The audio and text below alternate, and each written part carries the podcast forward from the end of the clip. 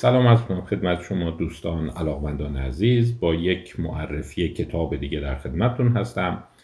این کتاب رو چندی پیش در اینستاگرام ازش نام بردم خدمتتون یک معرفی مقدماتی ارائه دادم و حالا می‌خوایم به جزئیات اون بپردازیم و بحثی داشته باشیم در مورد کتاب The Pattern Seekers.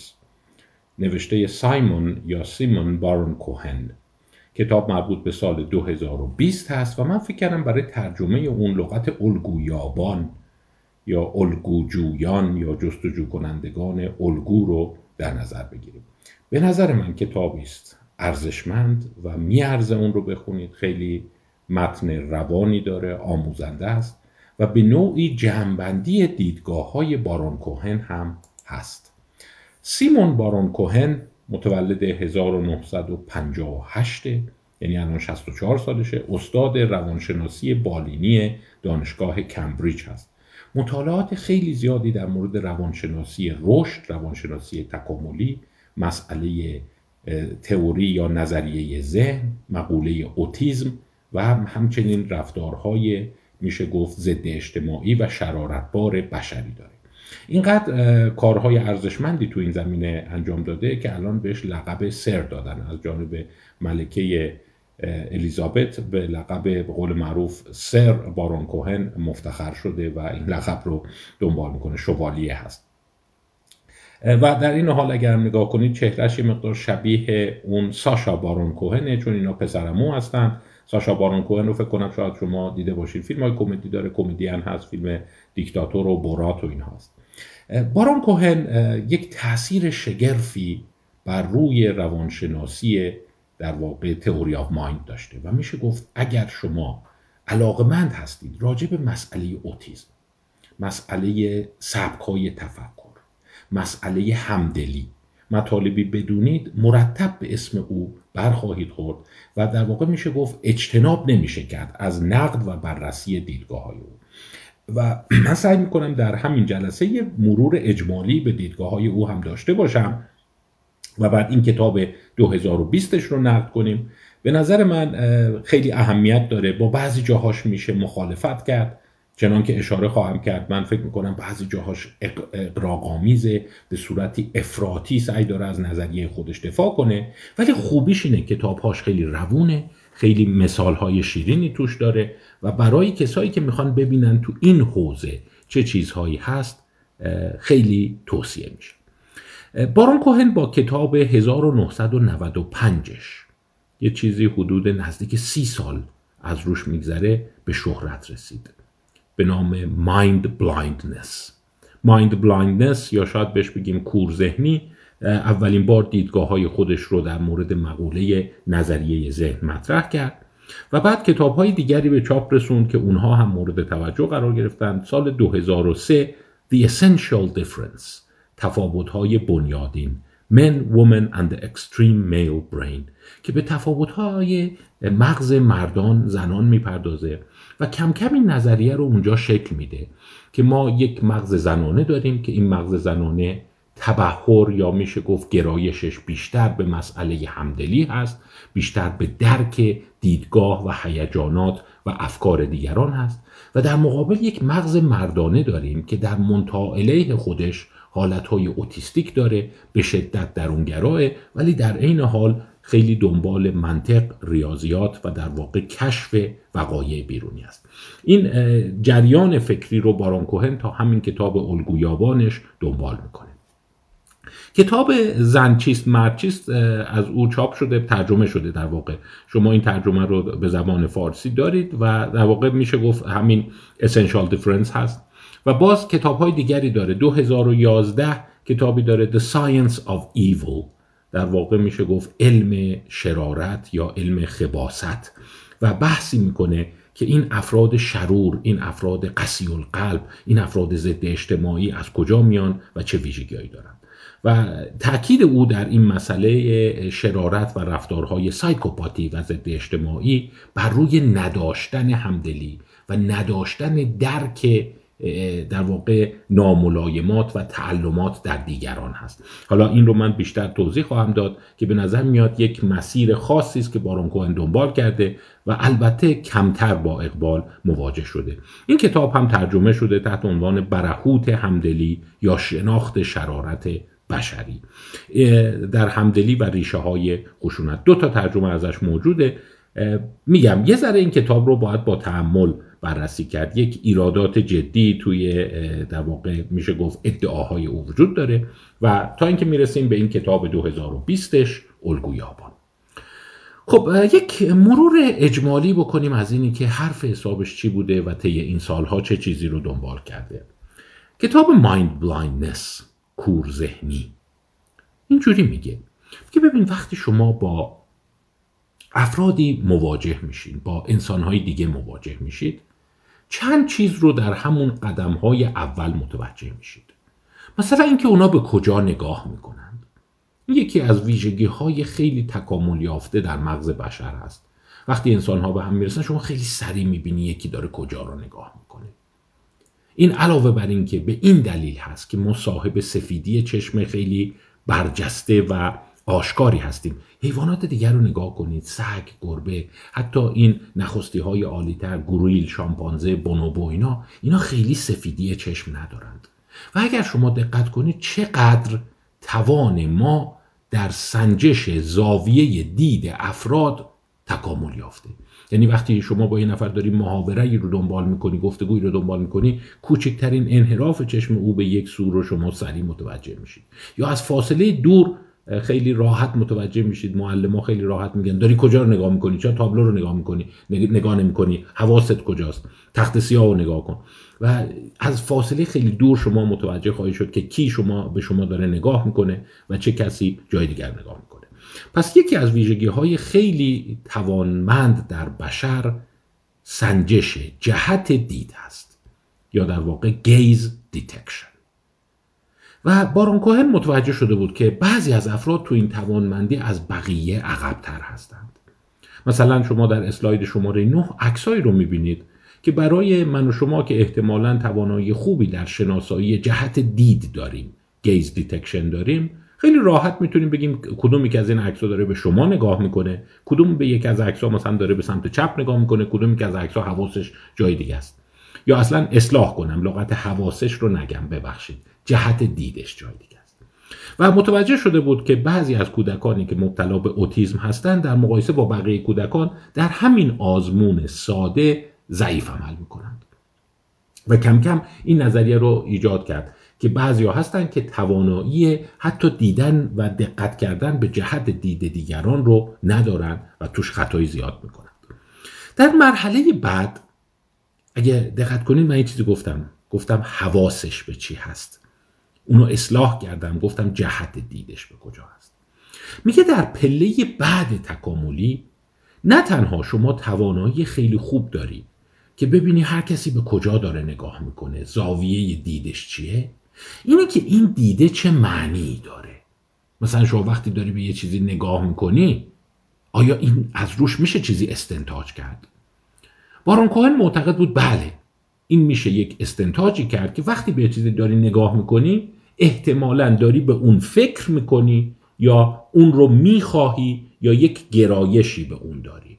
در حال یه جوری یه چیزی به نام ذهن وجود داره و ذهن شما معطوف به اون شده. مثلا در اسلاید ده می‌بینید. این یکی از پوسترها و عکسهای مشهور او هست که از کودکان پرسیده بود که الان این در واقع ایموجی این تصویری که اینجا شما می‌بینی این شکل آدمکی که این وسط هست کدام یک از این شکلات ها رو به نظرت می‌خواد؟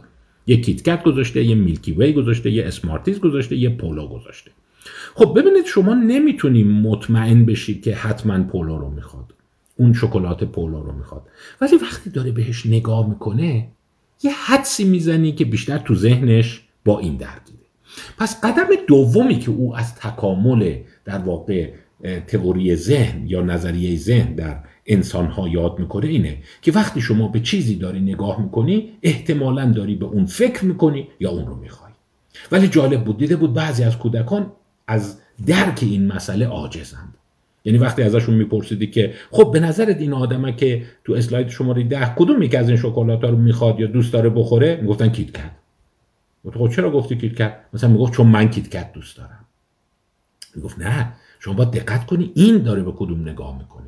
یعنی این برداشت یا این نتیجه گیری رو نداشت که اگر یه نفر داره به یه چیزی نگاه می‌کنه احتمالا تو ذهنش راجع به اون داره فکر پس ببین ما وقتی با انسان ها مواجه میشیم کجا رو نگاه می‌کنیم و به چی فکر می‌کنیم دقت کردیم؟ چقدر تو محاوره های دو نفره این رو تکرار می‌کنیم؟ او حواست کجاست؟ به کجا داری نگاه می‌کنی؟ بذار ببینم. حتی شما اگر متوجه شده باشید اگر مثلا اون کسی که روبروی شما هست مثلا داره پشت سر شما رو نگاه می‌کنه حتی شما یه جوری حساس میشید یه جوری کنجکاو میشید ببینید کجا رو داره نگاه می‌کنه. و بعد بهش میگی حواست کجاست؟ مثل که منو دنبال نمی‌کنی. به چی داری فکر می‌کنی؟ و اگرم فرض کن مثلا به این کتابه ها اینو میگی حتما می‌خوای راجع به این سوال کنی اینو تازه خریدم. یعنی برداشت می‌کنی که وقتی به اون خیره شده پس تو ذهنش اون هست. مرحله سوم از این تکامل پیچیده درک جهت دید و درک نیت افراد. در واقع اشاره کردن مشترک هست. این هم یه دستاورد خیلی جالب تکاملیه. و یه صحنه بسیار شیرین برای اونایی که بچه های مثلا دوازده ماهه چهارده ماهه اینا دارن. دقت کردید بچه رو شما بغل می‌گیرید. همینجور که دارین راه میرید اشاره می‌کنید. و به شما نگاه می‌کنه این یک جهش بسیار مهم در تکامل مغز است. یعنی میشه اینجوری گفت اولا وقتی به چیزی اشاره می‌کنه یعنی یک پرتابی داره از توجه و نیت. و در عین حال حواسش هست که شما هم در واقع همون پرتاب از توجه و نیت رو دارید. و وقتی به شما نگاه می‌کنه یه جوری داره انگار نیت خودش رو به شما پرتاب می‌کنه. ببین اونو نگاه کن اونو نگاه کن. اه اه اه. و بعد شما اون رو نگاه می‌کنی. یعنی نگاه کن هم من متوجه هستم که یه چیزی وجود داره من می‌تونم بهش توجه کنم هم متوجه هستم که ذهن شما هم به یه چیزایی توجه می‌کنه. و من می‌تونم ذهن شما رو بکشونم به اون چیزی توجه کنی که من دارم توجه می‌کنم. همین یه ویژگی ساده رو دست کم نگیرید. بارون کوهن یک میشه گفت حتی یه جور افراطی و شرط بندیگونه روی این حرفش وایساده که میگه هیچ حیوانی توان اشاره کردن نداره. یعنی ممکنه مثلا یادش بدن بادون بهش بدن که مثلا به یه چیزی اشاره کنه ولی اصلا درکی از مسئله اشاره نداره. که اولا اشاره یعنی ببین ذهن من داره به اون فکر می‌کنه به امتداد انگشت من یا دست من فکر می‌کنه. و در این حال اگر من این امتداد رو برای شما رسم بکنم ذهن شما هم می‌تونه به امتداد انگشت من تعمین پیدا بکنه و به همون چیزی فکر کنه که من دارم فکر می‌کنم. این یک پیچیدگی خیلی زیاد در مغز انسان هست و کودک انسان در سال دوم به خوبی این رو مسلط میشه. خب پس این مرحله شاید بگیم سوم تکامل هست. کم کم همینجور که تکامل در واقع تکامل مغز رو داریم تکامل ذهن رو داریم مرحله چهارم شکل می‌گیره که اون اوج این رشد هست و بهش میگه TOM یا Theory of Mind یا به تست سالی و ان معروفه. میگن در حوالی سه سالگی تا پنج سالگی این اتفاق میفته میگه کودک متوجه میشه که نه تنها من ذهن دارم و می‌تونم به یه چیزی فکر کنم شما ذهن داری و می‌تونی به یه چیزی فکر کنی و من می‌تونم از طریق اشاره کردن نیت و فکر شما رو بکشونم به سمت اون چیزی که من بهش فکر می‌کنم می‌تونه به این نتیجه برسه که ببین اون چیزی که تو ذهن منه با اون چیزی که تو ذهن شماست می‌تونه متفاوت باشه. یعنی شما یه ذهنی من یه ذهنم شما ممکنه رایجه به یه چیزی یه جور دیگه فکر کنیم و این دیگه اوج رشدی است که ما در تقابل دو نفر در نظریه ذهن داریم. تست سالی و آن چیه؟ همتون شنیدین احتمالا مخاطبین این ویدیوها معمولا باید باش آشنا باشن. داستانش به این صورته که در واقع میان مثلا در حضور یک فرد یا یک کودک یک شی رو یک جا پنهان می‌کنن. مثلا تصور کنید که من بردارم این رو این سمت مثلا پنهان کنم در حضور طرف. خب اون طرف پس می‌دونه این اینجاست. اگر اون فرد از اتاق خارج بشه یا پشت بکنه به این صحنه و من یواشکی این رو بردارم بذارم این بر و دوباره روش رو بپوشونم وقتی برمیگرده سوال اینه کدام قسمت رو جستجو می‌کنه؟ آیا میاد اینجا رو نگاه می‌کنه یا میاد اینجا رو نگاه می‌کنه؟ من می‌دونم که این وره سمت چپ من هست. ولی او که نمی‌دونه. چون او شاهد انتقال این از سمت راست به سمت چپ من نبوده. پس قاعدتا باید بیاد سمت راست من رو جستجو کنه برای پیدا کردن این شی. اگر از فرد پرسیدن که حالا که سلی از اتاق بیرون برگشت داخل کجا میره دنبال اون شی میگرده؟ و او گفت در سمت راست؟ چون می‌دونه که با وجود اینه که شی در سمت چپ من هست ولی اون که نمی‌دونه میره اونجا پس میگن تست تی او ام رو رد می‌کنه. یعنی رد به معنی پاس می‌کنه موفق میشه و امتیاز کامل میاره. ولی اگر بگه نه میاد سمت چپ من رو نگاه می‌کنه و ازش بپرسن خب چرا؟ میگه خب برای اینکه شی اینجاست دیگه. بگه نه تو ذهن شما شما اطلاع داری شی اینجاست. اون که نمی‌دونه. پس این نشون میده ذهن ها می‌تونن از هم جدا شده باشن ذهن ها نیت دارن ذهن ها باور دارن ذهن ها توجه دارن و می‌تونن این توجه متفاوت باشه. بارون کوهن در جریان mind blindness ش نشون داده بود که انسان هایی که از اوتیسم رنج می‌برن تو مراحل مختلف این تکامل دچار تاخیر هستند یا دیرتر به این مراحل می‌رسن یا گاهی اوقات اصلا نمی‌رسن و این در واقع معتقد شده بود که تئوری آف مایند یکی از تست های خیلی مهم تکاملی است و البته باز یک ادعای دیگه می‌کرد که تی او ام ویژگی انسان هاست. و انسان به این مرحله می‌رسه. حیوانات این نظریه رو ندارن که دیگران ذهن دارن و تو ذهنشون می‌تونن متفاوت باشند البته خودش در همین کتاب الگویابانش یک مقاله ای که نقیز این هست نقص کننده این هست رو ارائه میده. مقاله جالبیه شما برای اینکه سبکش رو متوجه بشید. Great apes anticipate that other individuals will act according to false beliefs. Great ape کدوم هستند؟ شامپانزه هست گوریل هست بونوبو هست اوران هست. اینا در واقع اون میمون های عظیم هستند که دیگه monkey بهشون نمیگن ape میگن. ولی ما در فارسی هر دوی اینها رو در واقع میمون خطاب می‌کنیم در صورت که اونها میمون نیستن. اگر شما اون فیلم سیاره میمون ها Planet of the Apes رو دیده باشین اینا تاکید داشتن که ما میمون نیستیم ما ape یم.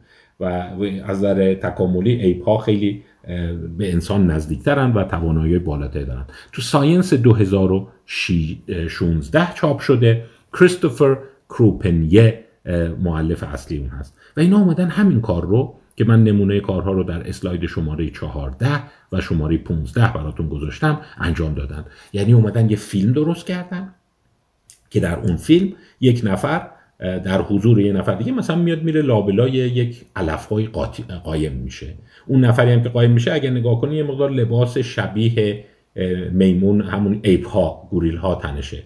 و بعد در حالت های مختلف مثلا اون ناظر میره تو ساختمون در رو میبنده و بعد اون در واقع آدمک یا در واقع میمون نمایی که قایم شده یواشکی میاد این بر و بعد این دوباره برمیگرده.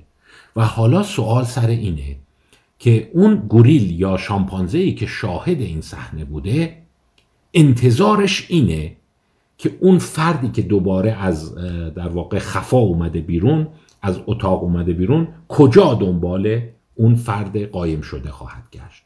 خب اینجا سوال جواب نمی‌کنن از حیوان بلکه اون میزان شگفت زدگیش یا خیره شدنش یا نگاه کردنش به این سناریوها رو میسنجن و اگر حیوان خلاف انتظارش اتفاق افتاده باشه خب دچار تعجب میشه یا بیشتر خیره میشه یا از نگاه دیدش منتظره که مثلا این بره اون رو نگاه کنه.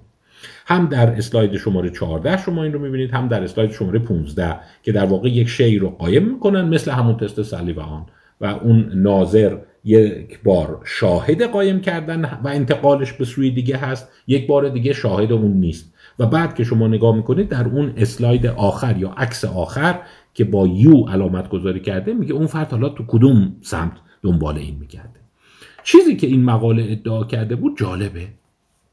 در اسلاید شماره 16 می‌بینید که چند بونوبو بودن چند شامپانزه بودن چند اوران اوتان بودن.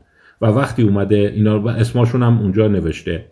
اون مواردی که قرمز علامت گذاری شده مواردیه که جهت درست رو نگاه کرده. یعنی اون سمتی که فرد یا شی قایم شده حساب نیست. اون سمتی که اون ناظر خیال می‌کنه اون شی یا فرد قایم شده. یعنی در واقع می‌دونه که من شاهد بودم که آوردی گذاشتیش سمت چپ زیر جعبه سمت چپ گذاشتی ولی اون ناظر سمت راستش رو شاهد بوده. انتقال از راست به چپ رو شاهد نبوده. پس وقتی اومده اگه بخواد بیاد اون رو ورش داره باید بره سمت راستیه رو برداره و در واقع با نگاه خودش انتظار داره که او الان بیاد به این سو. و چیز جالبی که هست شما می‌بینید این مواردی که با دایره قرمز مشخص شده اگه اسلایدر روبروتون باشه. و اگر هم اسلایدر روبروتون نیست دارید فایل صوتی رو دنبال می‌کنید بیشترش قرمز شده. یعنی چه بونوبوها و چه شامپانزه ها خیلی خوب تونستن. اورانوتان ها کمتر ولی بونوبوها و شامپانزه ها در اکثریت موارد درست حد زدند. یعنی TOM یا نظریه ذهن یا تست در واقع سالیوان یا شبیه سالیوان رو در واقع درست پاس کردند. خب پس اینجا البته بارون کوهن اینو میگه که هست میگه ولی من قبول ندارم. هرچند همچین مقالاتی هست ولی من فکر نمی کنم به صورت اصیل اینا بتونن این تست رو رد بکنن و اصطلاحا تی او ام داشته باشن. این هم یه جای صحبته. و البته یه چیزی هم بگم از نوشته های بارون کوهن این چند تا کتاب مختلفش احساس کردم یه مقدار راجع به این مرزبندی ها یه اصرار شاید سختگیرانه داره. خب چرا بگیم یا طرف تی او ام داره یا نداره؟ یا طرف مثلا تئوری آف مایند نظریه ذهن داره یا نداره؟ میشه گفت درصدی از این وجود داره. یک طیف خاکستری هست که از تصادف بهتر تخمین می‌زنه ولی به صورت قاطع این رو تو ذهنش نداره. به نظر میاد یه ذره اینجا هم بارون خودش یک انعطاف ناپذیری نشون میده و اصرار داره یا دارد یا ندارد. و اصرار می‌کنه که فقط انسان ها این تست رو می‌تونن پاس کنن و حیوان ها نمی‌تونن اشاره کنن نمی‌تونن این تست رو پاس کنن. خب به نظر میومد در حال حالا با وجود این چالش و تناقضاتی که توی پژوهش ها هست و اینکه بعضی پژوهش ها خلاف ادعای او رو نشون دادن ولی تو حوزه کور ذهنی یک صاحب نظر برجسته هست و حرفاش خیلی با اقبال مواجه شده. کم کم میایم طرف دهه دوم قرن 21 که کتاب The Science of Evil رو می نویسه تو کتاب Science of Evilش یه جوری ادعا می‌کنه که خب ما یه توانایی همدلی داریم.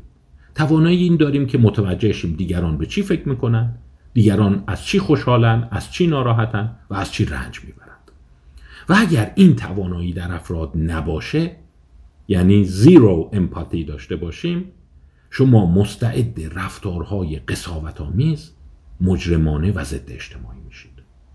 در واقع اینجوری فکر کن. مثلا وقتی شما وسیله ایتون رو میدزدند یا به شما آسیبی می‌زنن یا بهتون ناسزایی میگن شما ناراحت میشید. و همین انتظار رو داری اگر شما توان ذهنخانی داشته باشی. ذهنخانی به معنی تلپاتی نمیگم به معنی درک احساسات و افکار دیگران رو داشته باشی. اینجوری برداشت می‌کنی که خب پس منم اگر وسیله یه نفر رو بردارم بهش توهین کنم بهش آزاری برسونم اونم ناراحت میشه. همونجوری که من ناراحت میشم. پس بهتر این کارو نکنم. و در واقع ادعای بارون کوهن خیلیش روی این سواره که آن عاملی که باعث میشه بشر رفتار قصاوت آمیز نداشته باشه و با دیگران به نوعی با مساوات و عدالت برخورد بکنه توانایی او در همدلی است. و اگر شما دقت کنید یک جنبش خیلی وسیعی توی فلاسفه مسلحین اجتماعی روانشناسان بالینی روانشناسان اجتماعی شکل گرفته که اگر ما بتونیم همدلی رو تو جامعه ترویج بکنیم بخش زیادی از بیعدالتی ظلم و در واقع رفتارهای پرخاشگرانه کاسته میشه. یکی از پرچمداران این تفکر باران منتها وقتی کتاب The Science of Evil رو می‌خونید 2011 هست. من چندی پیش می‌خواستم این رو معرفی کنم. یه جوری احساس کردم شاید ترویج بیش از حد این فکر باشه به گونه ای که پشتش اون علم قاطع وجود نداره. شما متوجه میشید که خیلی از سایکوپات ها مجرمین حرفه ای اینا اتفاقا خیلی خوب ذهن دیگران رو می‌خونن و اتفاقا خیلی خوب می‌فهمن تو دل شما. چی میگذره این نیست که من کورم. نمی‌دونم. ای وای مثلا همچین حرفی رو بزنی همچین ظلمی رو در حق یه نفر بکنی همچین اجحافی رو تو حقش بکنی. از خیلی چیزا محرومش کنی خب اذیت میشه ناراحت میشه. خب و بعد من یه جوری دل خودم درد می‌گیره. پس من این کار رو نکنم. به نظر میاد این گونه نیست. و در اینجا او به یک سمت خطاگونه رفته. نداشتن توان امپاتی رو سرمنشأ شرارت بشری می‌دونه. ولی مثلا من فکر کنم کتاب 1997 کتابی که 15 سال قبل از اون نوشته شده و روی بومایستر نوشتتش شاید در واقع کتاب بهتری باشه که روی بومایستر اونم به منشأ ایول به منشأ شرارت خیلی اشاره می‌کنه. ولی او یک دید اجتماعی تر داره. و این همون چیزی است که من در در واقع یکی از سخنرانی های خودم تحت عنوان میراث آیشمن دنبال کردم. این در یوتیوب هست. توصیه می‌کنم در اسلاید 20 عکسش رو گذاشتم. اگر دوست داشتید اینو دنبال بکنید. یه جوری نقطه مقابل این دیدگاه بارون کوهن هست. در دیدگاه بارون کوهن اشاره بر این شده که در اسلاید 18 من نوشتم ما دو نوع empathy یا همدلی داریم. یکی همدلی شناختیه. یعنی اینکه بفهمیم تو ذهن این نفر چی میگذره. به چه چیزایی علاقه داره از چه چیزایی شاد میشه از چه چیزایی ناراحت میشه. مثلا همین تست theory of mind یک نوعی cognitive empathy یا همدلی شناختی است. اینکه مثلا فکر می‌کنه پاداش در کدام یک از جعبه ها سمت چپی یا سمت راست. یه نوع دیگه داریم افکتیو امپاتی که وقتی یه نفر دردش میاد رنجش میاد آسیب می‌بینه این توان داشته باشیم که ما هم اون حس بد یا آسیب دیدن یا رنج شادی یا غمش به ما سرایت پیدا بکنه. و در واقع اونایی که این دو نوع هم امپاتی رو ندارند مستعد این میشن که به دیگران خشونت برسونند. و اشاره می‌کنه که مثلا در افراد اوتیستیک در افرادی که مبتلا به اوتیسم هستن همدلی شناختی خیلی مختلتره مثلا اینا نمی‌فهمن دیگران دارن به چی فکر می‌کنند. یا وقتی این حرف رو زدن منظورشون چی بود؟ تو ذهنشون چی میگذشت؟ و افرادی که دچار رفتارهای ضد اجتماعی و سایکوپاتی هستند بیشتر در همدلی عاطفی دچارش کنند. اما شواهد همیشه اینجوری نیست. مثلا یک کتاب دیگه ای که دارم آماده می‌کنم خدمتتون معرفی کنم شاید آخرین اصل تمپل گراندین هست. به نام تفکر میشه گفت تصویری یا تفکر بسری Visual Thinking 2022 هست. اسم تمپل گراندین رو شاید شنیده باشید. یک فردی هست که خودش مبتلا به اوتیزمه و توی خاطراتش میگه من اصلا نمی‌تونستم خیلی چیزا رو بفهمم. مثلا وقتی دیگران به هم تبریک میگن بابت چی تبریک میگن؟ یا مثلا چرا باید مثلا توی مراسم ختم دیگران یه جوری سعی کنیم به دیگران تسلیت بگیم تسلا بگیم؟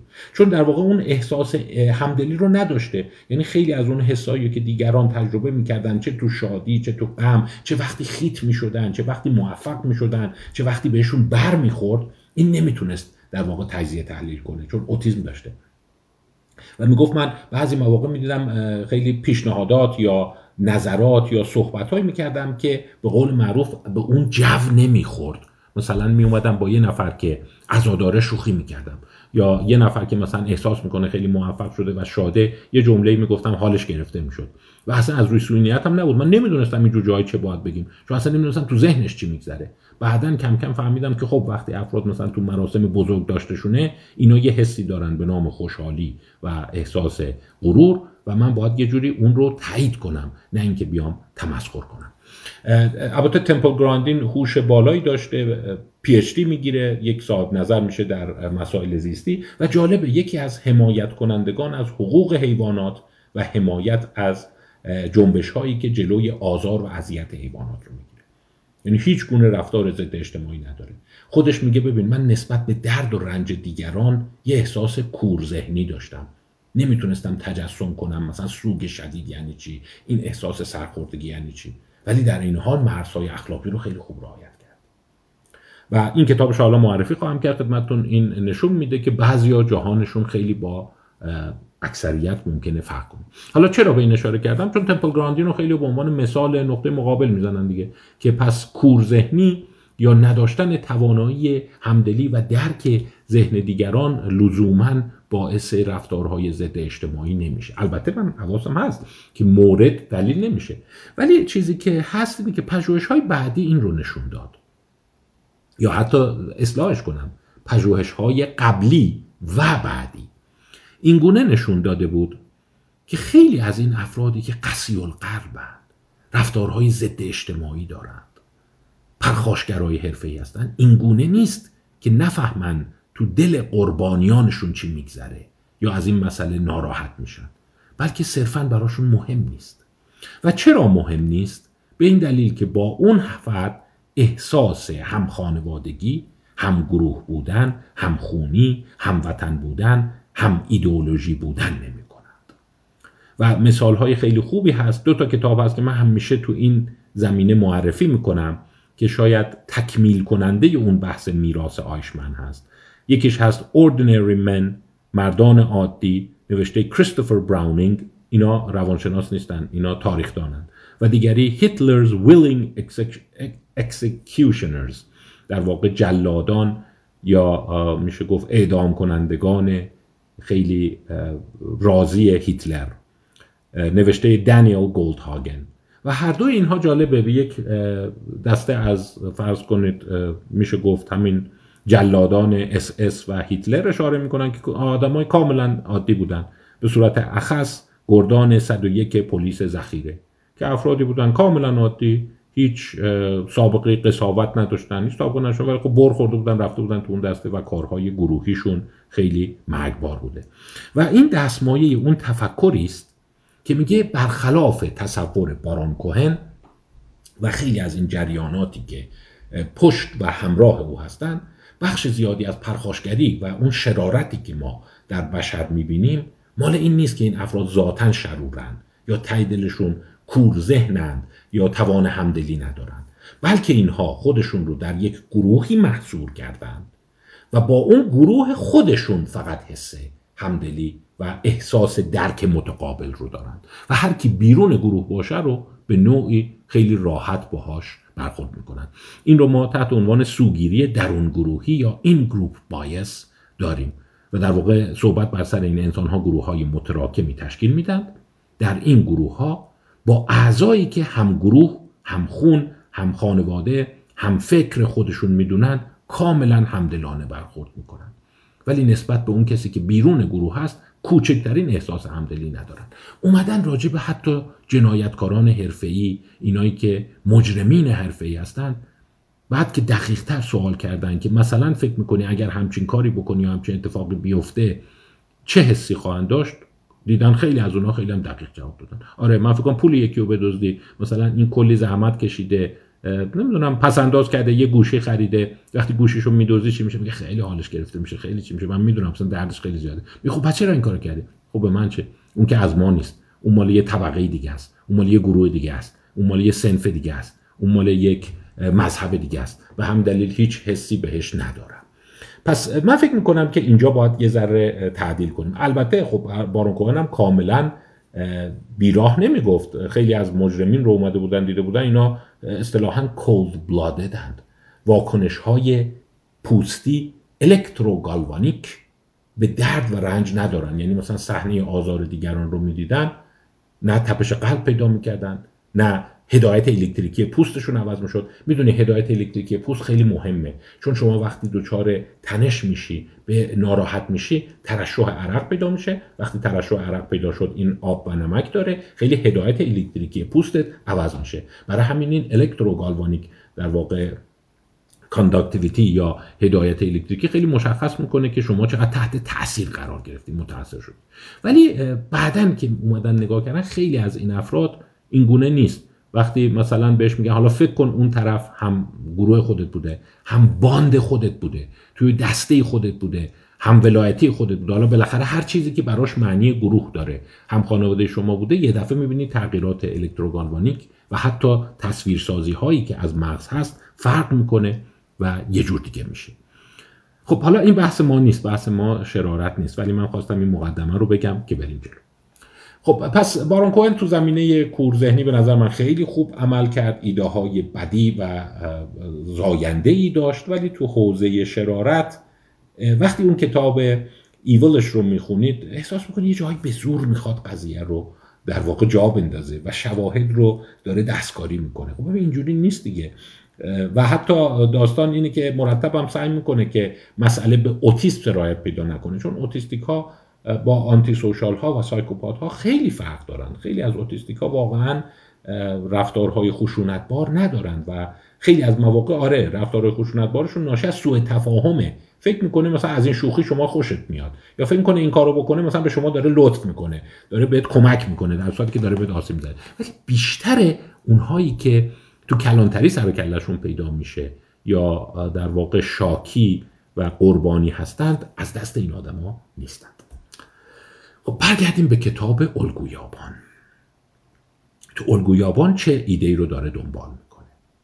خب طبق معمول می‌دونید یکی از تکنیک های خیلی جذاب کردن کتاب اینیه که شروعش با یک داستان باشه و او از شخصیتی نام می‌بره که اول اسمش رو نمیگه. میگه فکر کن در ده دوازده سالگی از مدرسه اخراج میشه.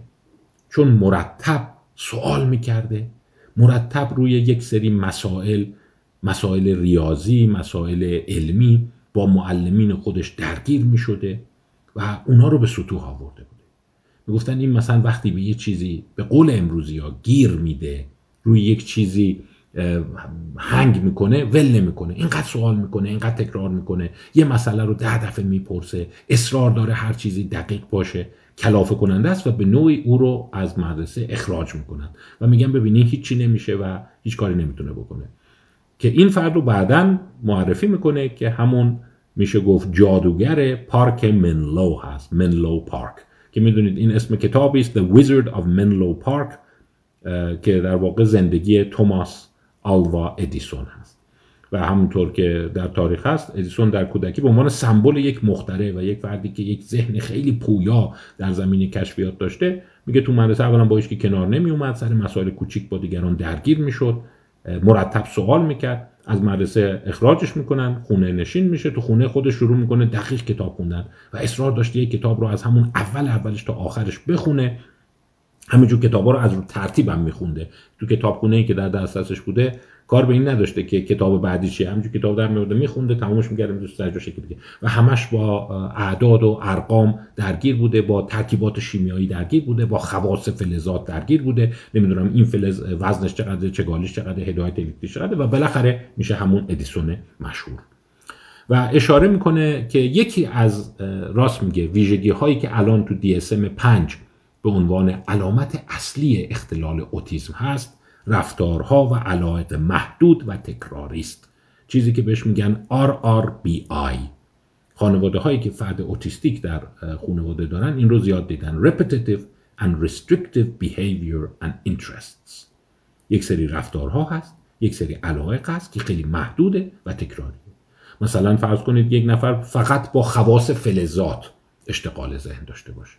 شما بعضی از افراد رو دیدین. مثلا یه طرز عجیبی با سنگ ها اشتغال ذهنی داره. این چگالیش چجوره؟ این رنگش چجوره؟ این قوامش چجوره؟ و هر جا هم می‌بینی یک میشه گفت مهمونی هست گرد همایی هست تمام ذهنش درگیر اینه. اگه گفتی کدوم فلزه که اینجوریه؟ اگه گفتی مثلا چگالی آهن چقدر اگه گفتی مقاومت آهن در مقابل چیز نقطه ذوب اینا چنده؟ و همه ترجمه کنه چرا به این چیزا علاقه داره؟ خب این همه چیزهای دیگه است. چرا روی یک چیزی زوم کردی و ول نمی‌کنی؟ یا خواص موتورها خواص نمی‌دونم وسایل الکتریکی اینا هست. که البته اینم بهتون بگم این RRBI اتوماتیک به معنی اوتیسم نیست. اینا که این کلیپ رو دنبال می‌کنن دقت کنن. یکی از نشانه های اوتیسم وقتی به صورت افراطی در میاد وقتی آزاردهنده میشه و وقتی مخل سلامت فرد یا اطرافیانش میشه. ولی اینو همینجا این دستمایه قرار داده. گفته ببین در اوج و منتها شما یه آدمایی رو داری که روی یه چیزای خاص کلید می‌کنند هر روز بهش فکر می‌کنند مرتب باهاش درگیرند و مثل اینکه اصلا تمام زندگیشون این منتها و غیر غیر کارآمدشه همینجور که کمتر میشه کم رنگتر میشه رقیقتر میشه میشه همون چیزی که ما بهشون میگیم دانشمندان و مخترعین. چون اونا رو هم نگاه کنی آخه مثلا تو 20 ساله داری رو خواص مثلا کریستال کار می‌کنی.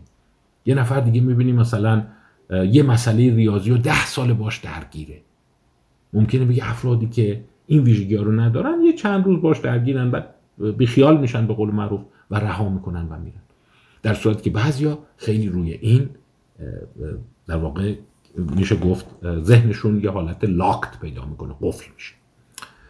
پس در این کتابش که البته قبلتر هم بهش اشاره کرده ولی در کتاب الگویابانش اشاره می‌کنه که میگه ما شاید بگیم دو محور یا دو منتها اله در ذهن بشر داریم. یکیش مکانیزم سیستم ساز یا سیستم گرا سیستمایزینگ مکانیزم و دومیش مدارهای همدلی هست. پس مغز رو میگه ذهن رو میگه می‌تونیم یک دو سر یک طیف در نظر بگیریم. یک طرفش کاملا یک نظام ساختارمند سیستم سازه. نقطه مقابلش یک نظام کاملا همدلانه و در واقع امپاتی هست. حالا چجوری این دو سر طیف رو شناسایی کرده؟ چجوری این دو سر طیف رو ارزیابی کرده؟ این اومده چند تا پرسشنامه ابداع کرده. پرسشنامه هم تو کتابش گذاشته. سه تا پرسشنامهش خیلی مشهوره. من دو تاشو اینجا خدمتتون ارائه میدم.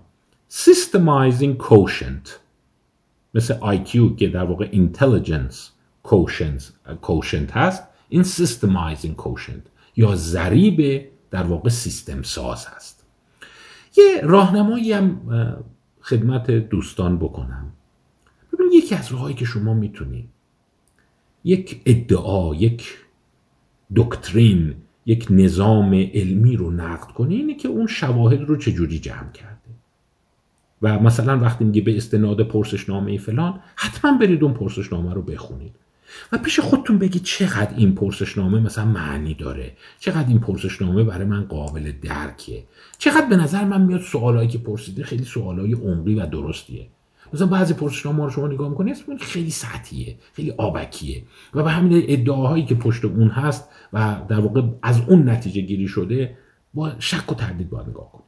حالا اینجا قضاوت رو برای خود برای شما می‌ذارم که ببینیم این پرسشنامه که در اسلاید 26 و 27 گذاشتم به نظر شما چقدر همچین ساوند هست منطقیه. اینجا اومده اون ضریب در واقع سیستم سازی رو گذاشته. البته اینم بهتون بگم که پرسشنامه های اصلیش معمولا تعداد اون آیتم ها تعداد سوالات بیشتره. ولی اینجا یک نوع خلاصه شدهش رو در آورده که ده شماره ده رقم داره. بعضیشو براتون بخونم. وقتی با یک مجموعه یا دستبندی آشنا می‌شوم دوست دارم که به جزئیات آن دقت کنم. و متوجه تفاوت های کوچک بین اجزا یا اعضا شوم. مثلا این یکی از ویژگی هاییه که او در منتها علیه ذهن سیستم ساز معتقده. شما هم یه نگاه سطحی به کودکان یا آدمای اطرافتون بندازید. دیدید بعضیا چقدر خوب دوست دارن دسته بندی کنن.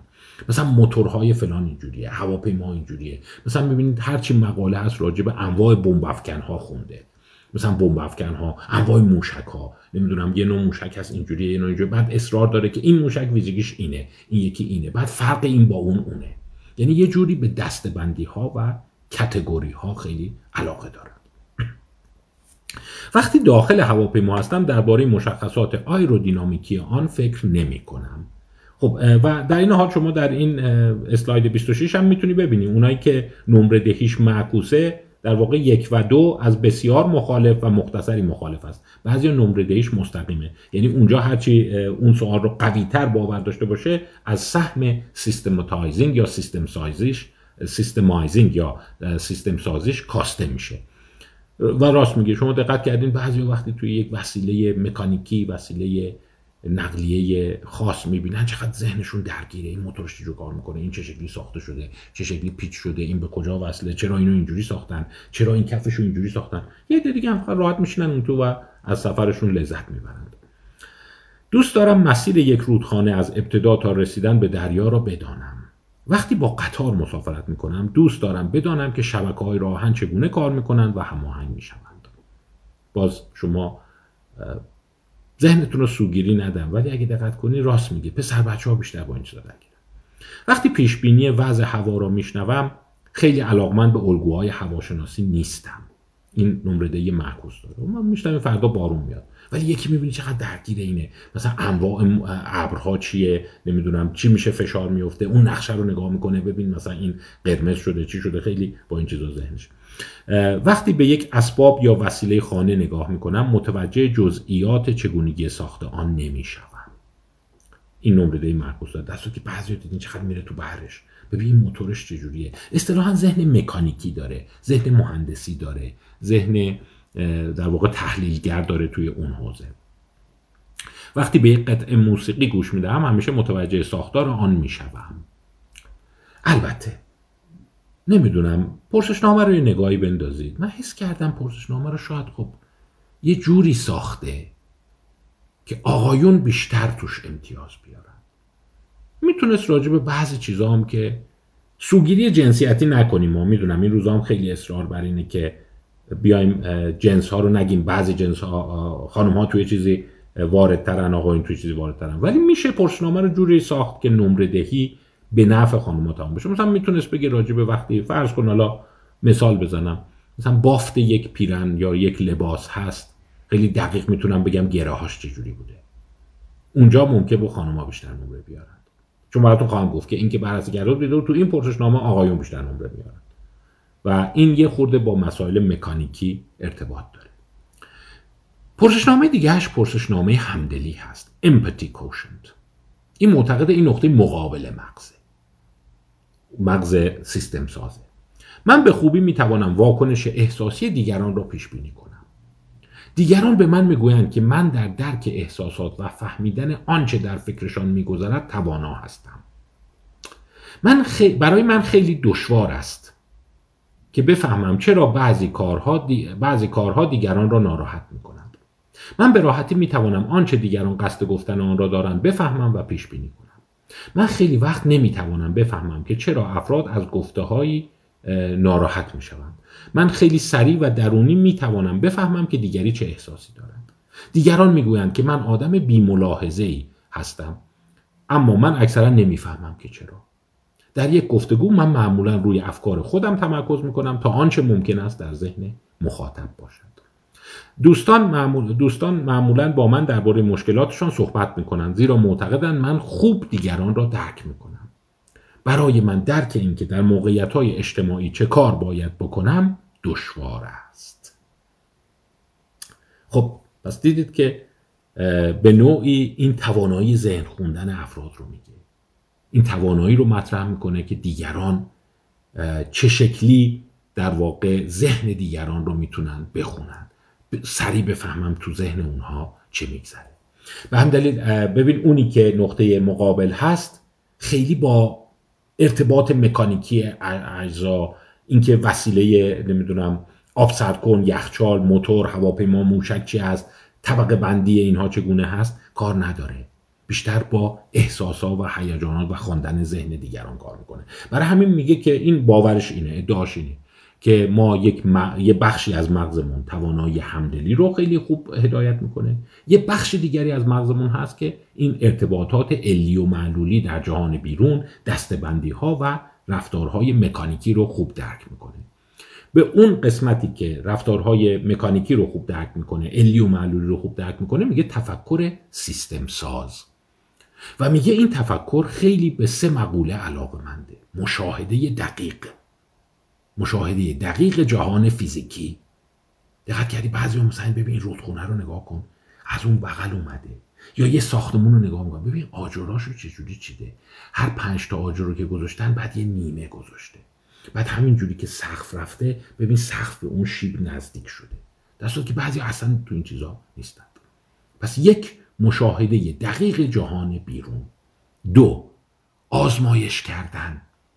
ببین بیا یه ذره اینو این ور بذاریم ببینیم چی میشه. اگه اینو یه ذره حجمش رو بیشتر کنیم چه اتفاقی میفته اگه این محلول رو با این محلول قاطی کنیم ببین رنگش عوض میشه. ولی این دفعه بیا سردشون کنیم قاطیشون کنیم ببینیم چی میشه. این دفعه بیا توشون مثلا یه فلز بذاریم بعد قاطیشون کنیم ببینیم چی میشه.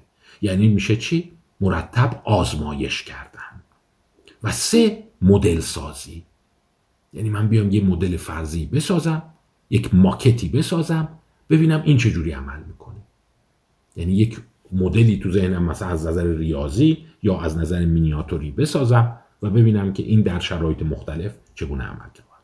خب اگر شما نگاه کنیم مشاهده آزمون و خطا آزمایش کردن و مدل سازی ویژگی چیزی است که ما به تفکر علمی بهش میگیم. پس در واقع ذهن سیستم ساز خیلی به سمت تفکر علمی تفکر منطقی و تفکر تکنیکی حرکت می‌کنه. میگه یکی از ویژگی های اصلی ذهن سیستم ساز قاعده اگر آنگاه است. If and then rule.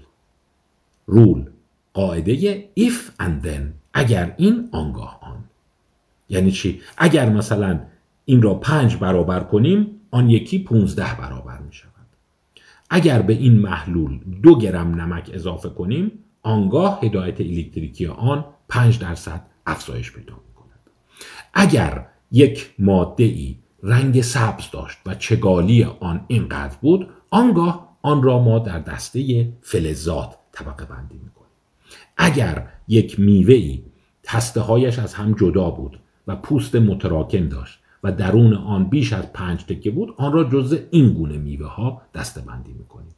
و در واقع می‌دونید اگر قاعده اگر آنگاه به قضیه جبر بول و در واقع منطق ریاضی جورج بول برمیگرده دیگه جورج بول که او در واقع شاید بنیانگذار ترسیم این تفکر اگر پی آنگاه کیو بوده. و جالبه که بدونید البته یه جایی هم یه چیزی گفته حالا نمی‌دونم شیطنت بار بوده عمدی بوده باروکوان رو خب من از نزدیک ندیدم نمی‌دونم چقدر ذهنش هست. ولی راجع به زندگی جورج بول اشاره می‌کنه که او چقدر ذهن منطقی داشته و در واقع یکی از نوابقی بوده که این گونه دستبندی ها و این منطق ریاضی رو خیلی توسعه داده. ولی در سال 1864 یک سخنرانی داشته که مجبور میشه مدت طولانی تا مسیر خونه برمیگرده زیر بارون باشه و حسابی خیس میشه. و وقتی می‌رسه خونه خانومش ماری که از در واقع ادعاهای میشه گفت مغز ریاضیاتی و منطقی جورج بول خیلی تبعیت نمی‌کرده و طرفدار دیدگاه های شبیه هومیوپاتی بوده.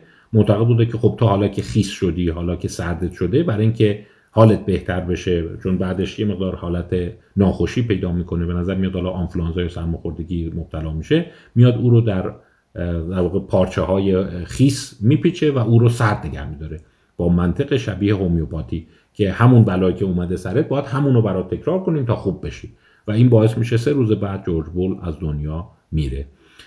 اصطلاحا جوون مرگ میشه. و حالا نمی‌دونم این شیطنتش بوده که خواسته بگیم زنش به کشتش داده و زنش به این دلیل به کش داده که اون تفکر اگر آنگاه رو نداشته همینجوری احساس شهودی داشته که و از هومیوپاتی پیروی می‌کرده که خب همون کار رو باید براش بکنیم که خوب بشه در صورتی که کاملا عکسش باید عمل می‌کرد.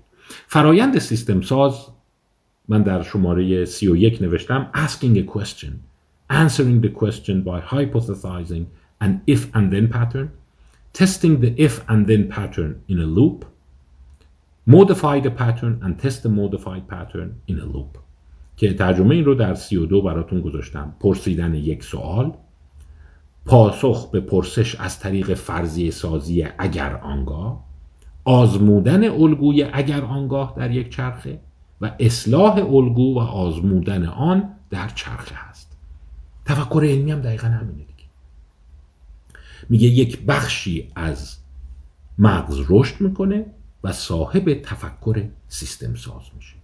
این تفکر خیلی پرسشگره. این می‌خواد بدونه چرا اینجوریه؟ چرا رنگ این این شکلیه؟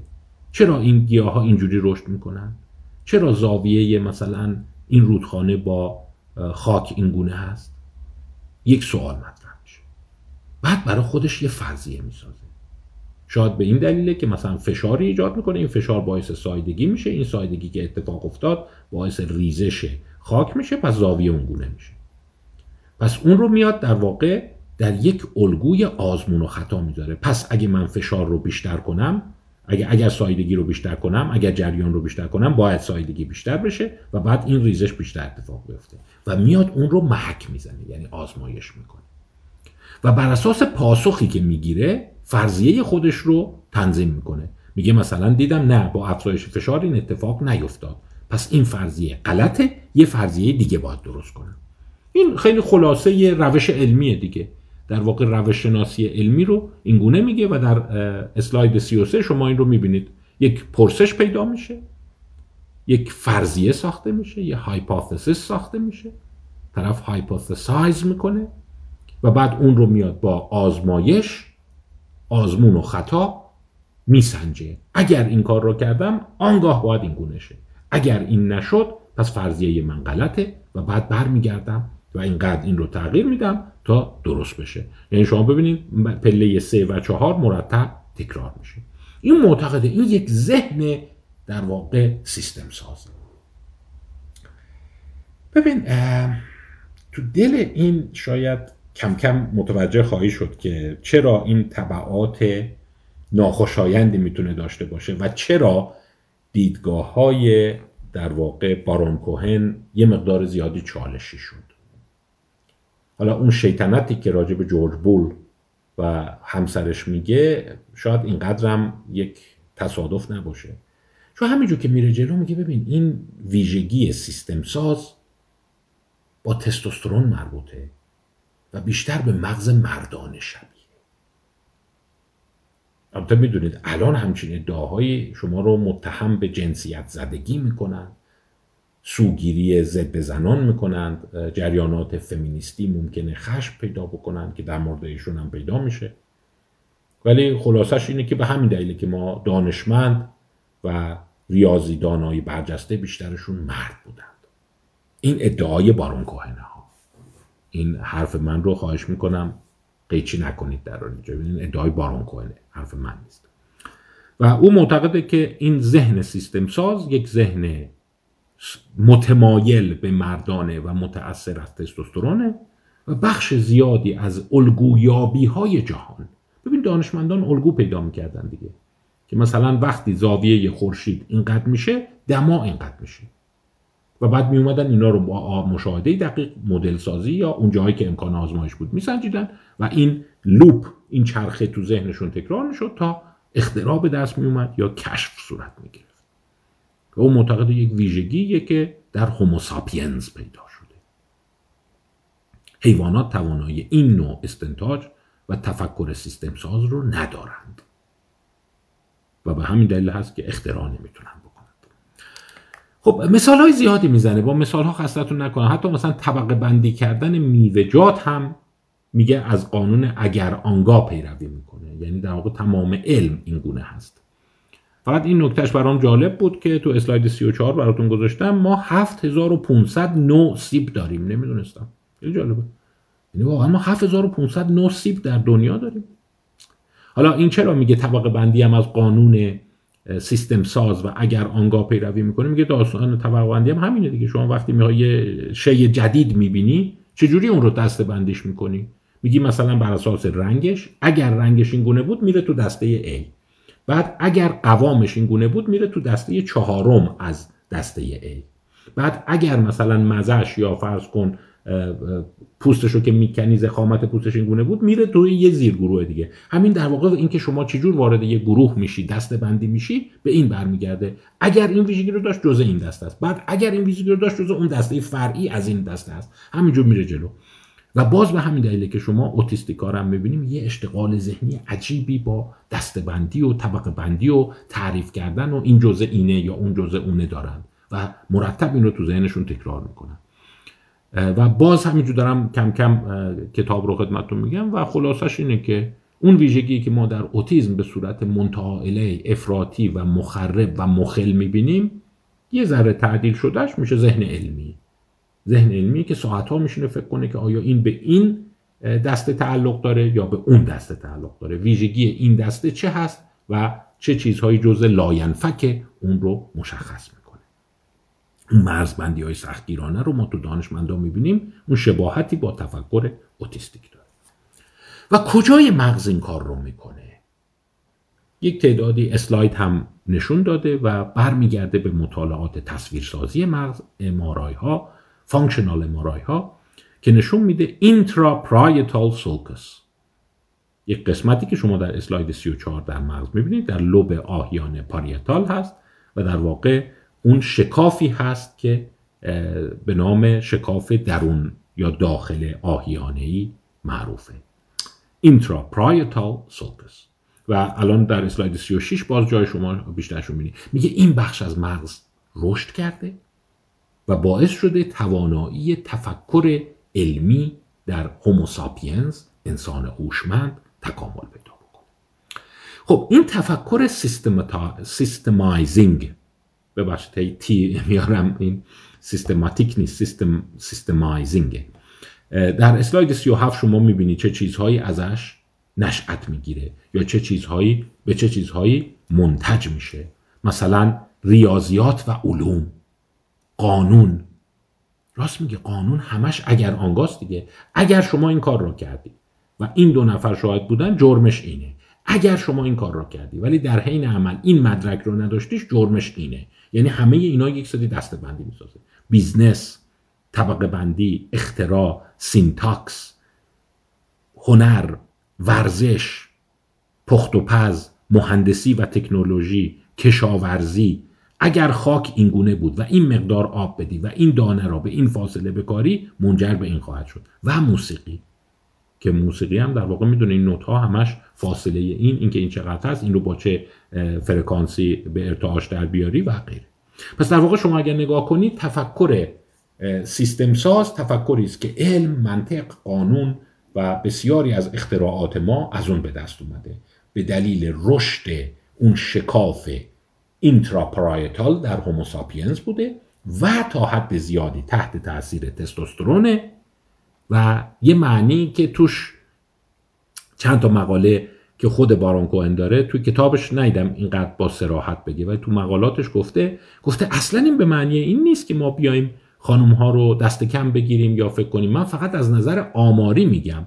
ولی خب جوابش اینه که خب آماری داری میگی که از نظر آماری امکان اینه که یک ذهن بتونه ویژگی های علمی تفکر اقلانی منطقی تفکر در واقع دست بندی کننده داشته باشه. این مغز بیشتر مردانه است دیگه. تعارف رو بذاریم کنار. ولی هی همش اومده گفته نه منظورم سوگیری جنسیتی نیست. ولی خب عملا داریم اون کار رو می‌کنیم. در مقابل میگه ما یک مدارهای همدلی داریم. یک بخش دیگر مغز هست. اون بیشتر قسمت آهیانه و شکاف آهیانه است. این بیشتر به قسمت های پیشانی و اوربیتو فرونتال و قسمت های در واقع لب پیشانی برمیگرده که اینها مدارهای همدلی هستند. مدارهای همدلی یعنی بفهمیم تو ذهن دیگران چه میگذره. احساسهای دیگران چیه؟ اون پرسشنامه رو دیدین؟ به نظر من پرسشنامه همدلی پرسشنامه همچین جوندارتر و استخوندارتری بود. اون پرسشنامه سیستم سازش حس کردم نمی‌دونم. حالا خب اگه شما تو قطار میشینی و خیلی به مسیرهای قطار فکر نمی‌کنی امتیاز کم میاری یا حوصله نداری راجع به اینکه فکر کنی این هواپیما چجوری ساخته شده چرا پوزش اینجوریه چرا بالش اینجوریه امتیاز از دست میدی. یا اگر گزارش های هواشناسی رو همینجور می‌خونی و خیلی علاقه نداری بدونی مثلا چی میشه که مثلا گردباد درست میشه چی میشه برف میاد اینا پس امتیاز کم میاری و شاید به دلایل فرهنگی خانم ها کمتر به اون چیزها علاقه مند باشن. ولی مدارهای همدلی چی بود؟ اونی که تو پرسشنامه امپاتی اون ده قلمی که بعدا خدمتتون گفتم میگه وقتی این بالا باشه شما یه ویژگی های دیگه پیدا می‌کنی. ذهن طرف خوب می‌خونی. ذهن طرف که خوب خوندی و متوجه شدی تو ذهنش چی میگذره نقطه دیدش چیه به چی داره فکر می‌کنه کجا یه چیزی رو بد فهمیده؟ سه تا اتفاق میفته یک توانایی بالاتر در فریب دادن پیدا می‌کنی. یعنی قدرت اینو داری به طرف راحت تر دروغ بگی. چون می‌دونی تو ذهنش هست چی هست. می‌دونی به چی داره فکر می‌کنه. می‌دونی به چه چیزی فکر نمی‌کنه. می‌دونی چه چیزهایی رو می‌دونه و چه چیزهایی رو نمی‌دونه. چون دقت کن همون تست سلی و آن رو که گفتیم یه ویژگی مهمش اینه که می‌فهمم که من می‌دونم که این اینجاست ولی تو که نمی‌دونی این اینجاست. پس من می‌تونم سو استفاده کنم از این تفاوت دانش. ولی اگر من همینطور که هرچی تو ذهن خودم هست فکر کنم شما همونو می‌دونی دیگه به راحتی نمی‌تونم به دروغ بگم. خواستم من می‌دونم که اون روز نرفتم سر بزنم مثلا اون پول رو واریز کنم. ولی اون که نمی‌دونه. از علکی بهش می‌تونم بگم بانک گفت نمیشه. در صورتی که می‌دونم که این نبوده. خب پس flexible deception انعطاف در فریب یا فریبکاری خیلی منعطف خیلی قشنگ می‌تونی ذهن طرف رو بازیچه خودت قرار بدی. این یک. و جالبه که حالا یک نظریاتی هست که میگه هوموساپینز همونطور که گفتم از بقیه حیوانات متمایز میشه و ذهن سیستم ساز داره بارون کوهن و خیلی های دیگه معتقدند که در این حوزه مدارهای همدلی هم هوموساپینز از بقیه خیلی جلو میفته و حتی این ادعا هست که نئاندرتال اینقدر توانایی فریب نداشته. حالا ادامه کتاب اشاره می‌کنه که نئاندرتال مثل هوموساپینز نمی‌تونسته ذهن بخونه. به همین دلیل نمی‌تونسته دروغ بگه. نمی‌تونسته فریب بده. حالا شما ممکنه بگی اینا رو از کجا پیدا کردن؟ از کجا می‌دونن که نمی‌تونسته ذهن بخونه؟ خب اشاره خواهم کرد که در مورد ابزارها و وسایل شکاری که میساخته. مثلا تله گذاشتن یک نوع ذهن خانیه دیگه که من بفهمم اون حیوان این رنگو که می‌بینه گول می‌خوره فکر می‌کنه این غذاست میره اونجا پاشگیر می‌کنه میفته تو تله. یعنی شما باید بتونی ذهن اون موجود رو بخونی. پس تله هوشمند بسازی. یا مثلا فرض کن ابزار شکاری که داشته مثلا دیدن بعضی دارت ها چیزایی که درست کرده این صدا نداشته باشه.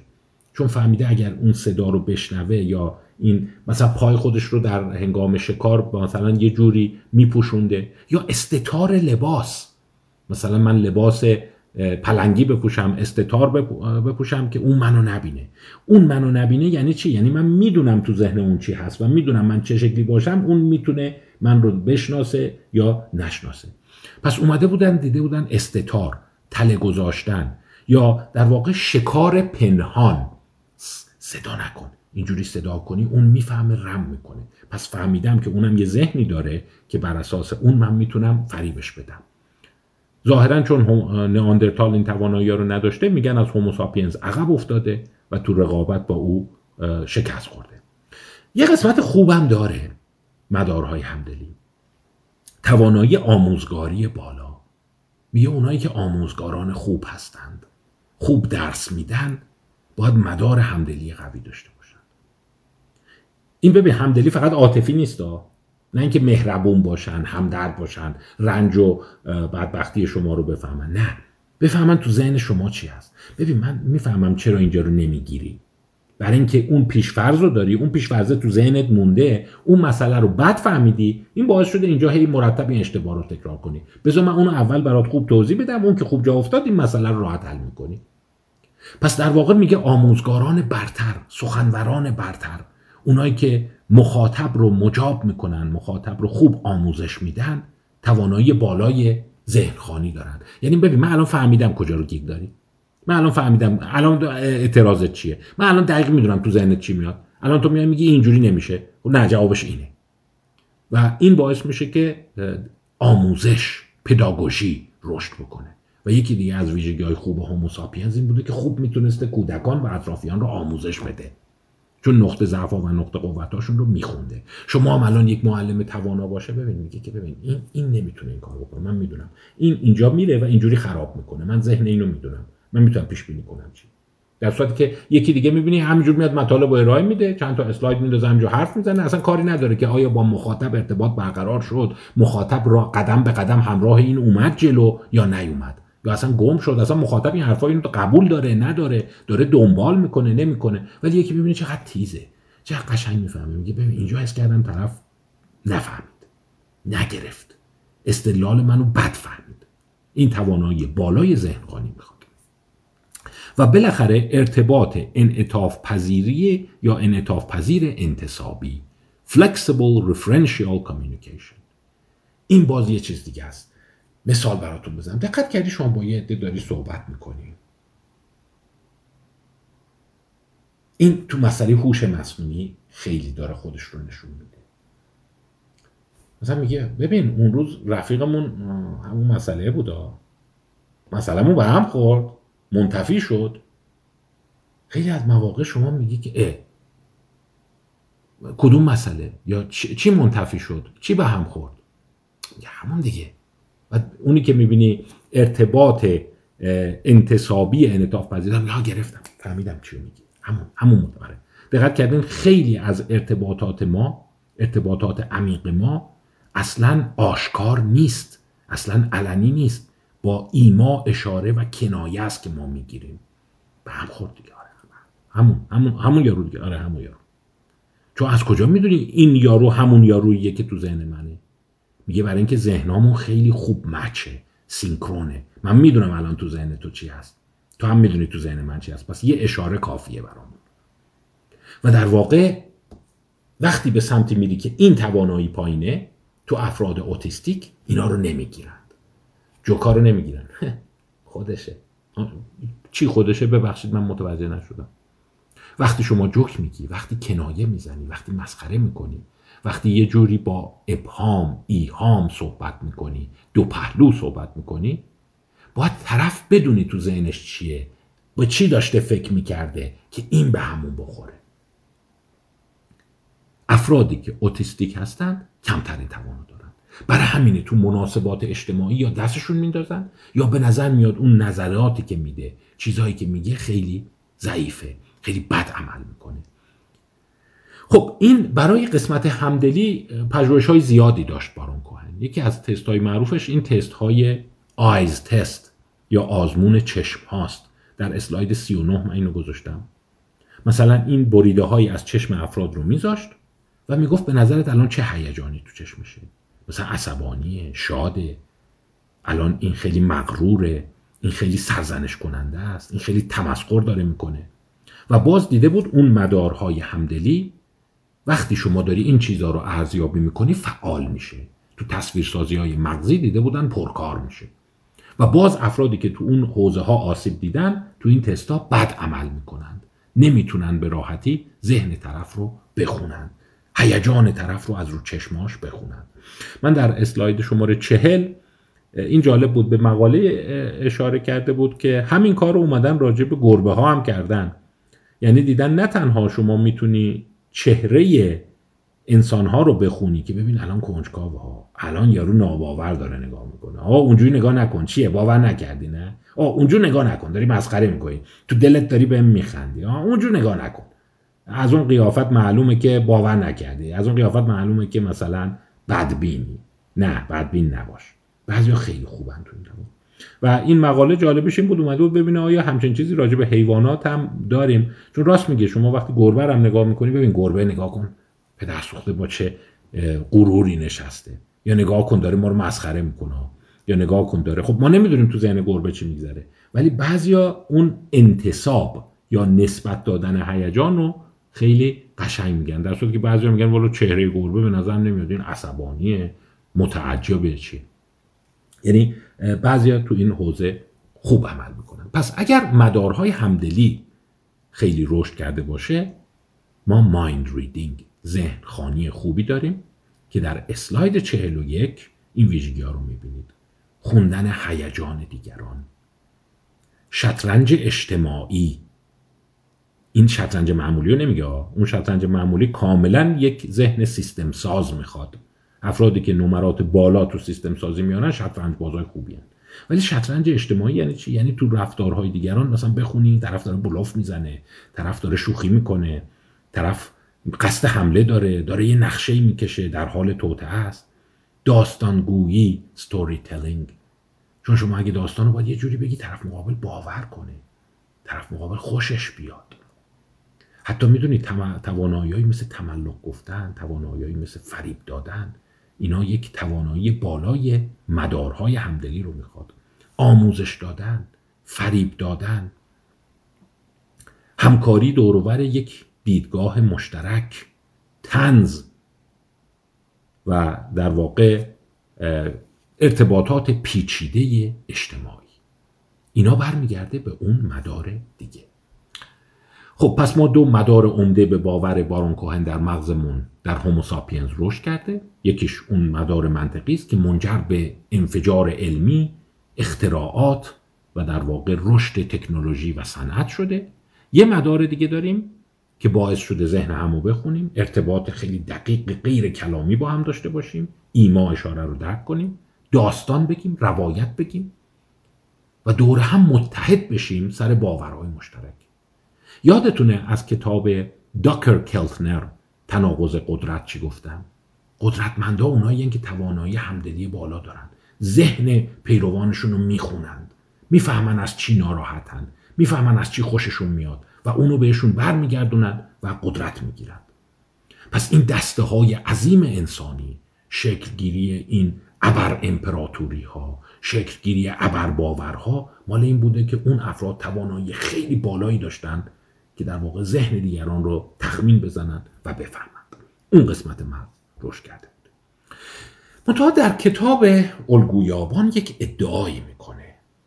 و این ادعاش در واقع برگرفته از انبوه تجویز این پرسشنامه هایی که نشونتون دادم در جمعیت های مختلفه چه زن چه مرد چه سالم چه غیر سالم و مبتلا به اختلالات روان پزشکی ادعای اون رو من به صورت شماتیک در اسلاید 42 نشون دادم یه الله کلنگ می‌بینید. اون میگه این دو توانایی یک تعادل الله کلنگی دارن. یعنی وقتی یکیش زیاد میشه اون یکی کم میشه. اینو من نمی‌دونم. این به نظرم می‌ذاره سقیل اومد. یعنی نمیشه شما آدمایی داشته باشید که هم ذهن خیلی علمی مکانیکی ریاضیاتی داشته باشن هم توانایی بالای ذهن خونی درک هیجانات دیگران داشته باشن. بارون کوهن میگه بر اساس انبوه مطالعاتی که من کردم وقتی یکیش زیاد میشه اون یکی کم میشه. حالا در ادامه کتاب این مطالعات رو نشون میده. و من از شما می‌خوام که با تفکر نقاد و در واقع دقیق و موشکافانتون این رو دنبال بکنید. پژوهش های جالبی هست که مثلا میاد میره میگه خب تو جمعیت های دانشجویی ببینیم مثلا وقتی تو این نمره خوب میارن تو اون یکی کم میارن و برعکس. یا مثلا از نظر بار خانوادگی یا بار ژنتیکی مادر پدرایی که توی یه توانایی بالا هستن بچه هاشون توی اون توانایی طرف مقابل الله کم میارند و به همین دلیل جمعیت بشری یک توضیح زنگوله ای داره. یه عده اون طرف خیلی توانمندن یه عده این طرف توانمندن. خب امیدوارم خسته نشده باشید. البته اینم باز به توانایی ذهنخانی من برمیگرده که من الان یک ساعت و 16 دقیقه صحبت کردم. الان باید بتونم تجسم کنم تو ذهن شما چی میگذره. خسته شدین باور نکردین دل زده شدین. این چه کتابی بود؟ یا مثلا نه خب بگو ببینیم استدلالاش چیه شواهدش چیه. بریم جلو ببینیم چی هست. مثلا مطالعه هست که در کمبریج انجام داده و mathematical talent is linked to autism. سایمون بارون کوهر هست و همکارانش. کاری که کرده اینه. اومده در دانشگاه. حالا شما میگم یافته های مقا... یه توصیه دیگه هم باز بهتون دارم. وقتی یه نفر رو می‌بینی مثلا مثل بارون کوهن که یه نظریه داره این نظریه خیلی مشهور شده. مثلا نظریه بارون کوهن اینه که ما دو نوع مغز داریم یا دو طیف مغزی داریم که یکیش با اوتیزم مرتبطه و اون اوتیزم توی مردان بیشتره و سرمنشأ اختراعات و فیزیک و ریاضی و نجوم و اینا شده. یه قسمت دیگه هم هست که مناسبات اجتماعی رو می‌سازه. یه مقدار زنانه تره و سرمنشأ این روابط پیچیده اجتماعی شده. بیاین مقالاتش رو هم ببینید. فقط ادعای فرد رو نگاه نکنید. مثلا ببینید مقالات چقدر استخون داره. روش شناسیش چقدر خوبه و یافته ها چقدر پررنگن. تا اینی که یه چیزیه که به زور محاسبات آماری یه جایی معنی دار شده. این اومده این کار رو کرده. اولا اومده ببینه اوتیزم توی دانشجویان رشته های مختلف چقدر شیوع داره. رشته ریاضیات رو گرفته و رشته غیر ریاضیات. 378 دانشجوی ریاضی 414 دانشجوی کنترل علوم انسانی. چیزی که در آورده اینه توی اون 378 دانشجوی ریاضی 7 نفر مبتلا به اوتیزم بودند یعنی یک ممیزه 85 درصد. در صورتی که در گروه کنترل 24 صدم درصد بودن اینم بهتون بگم که شیوع اوتیزم در بر اساس معیارهای DSM DSM 5 حدود یک درصده در جامعه. یعنی جامعه کلا یک درصد مبتلا به اوتیسم پس اینجا چیزی که یافته اینه در رشته های ریاضی از میانگین جامعه بیشترند در گروه کنترل کمترند. حالا شما ممکنه روش شناسیش رو زیر سوال ببری. و در این حال یه خبر خوبم ببینید خیلی هم پررنگ نیست. برخلاف اون چیزی که زمزمه میشه میگن این بچه های خیلی نابغه ریاضی اینا همشون اوتیستیکن. نه اینجا یک ممیز 85 درصد در آورده.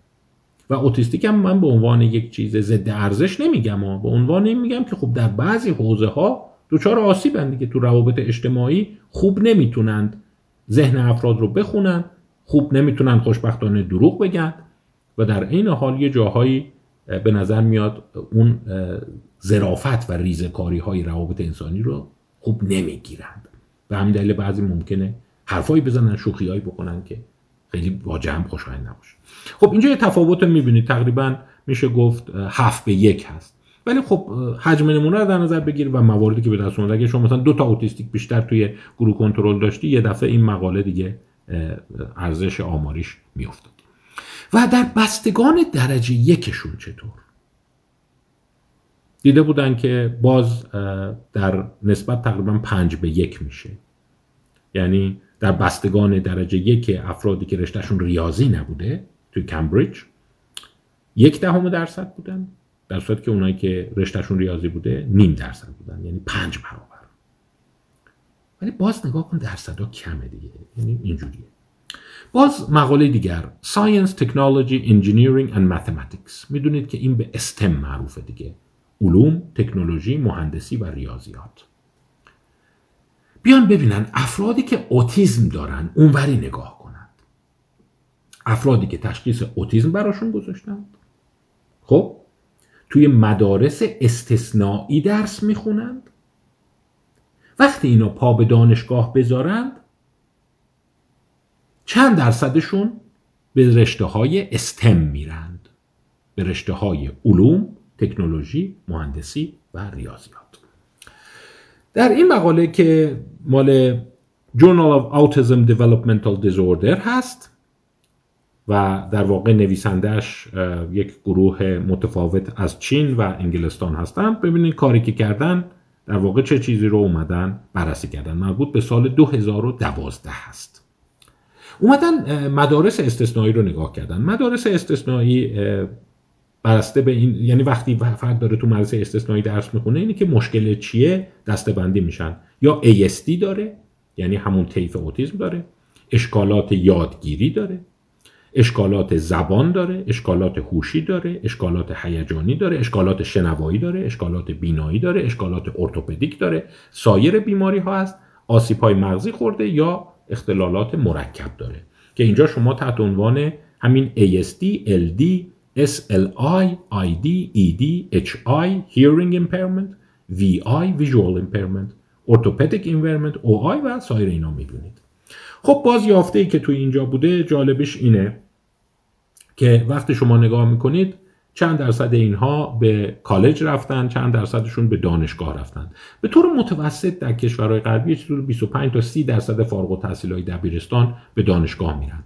ولی اینجا شما نگاه کنید این آمار پایین و بالا داره توی این ناتوانی های مختلف. منتها نکته جالبی که هست اینه که اونایی که ASD دارن در اسلاید 46 شما می‌بینید.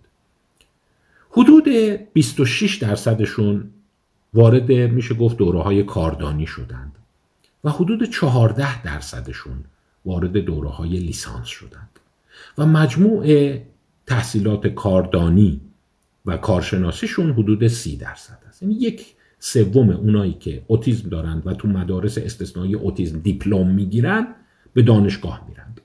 این در مقایسه با بقیه ناتوانی ها پایین تره مثلا ببین اونایی که مشکلات ارتوپدیک دارن اونایی که مشکلات بینایی یا شنوایی دارن حدود 60 درصدشون به کاردانی و کارشناسی راه پیدا می‌کنن.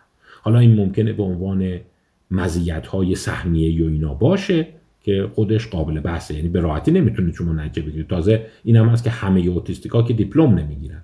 ولی اینجوری فکر کن اگر شما در مدرسه استثنایی با تشخیص اوتیزم درس می‌خونی و دیپلم می‌گیری یک سوم میرن دانشگاه. و اونهایی که در مدارس استثنایی ویژه اونهایی که مشکلات بینایی، شنوایی یا ارتوپدیک دارن حدود 60 درصد میرن دانشگاه.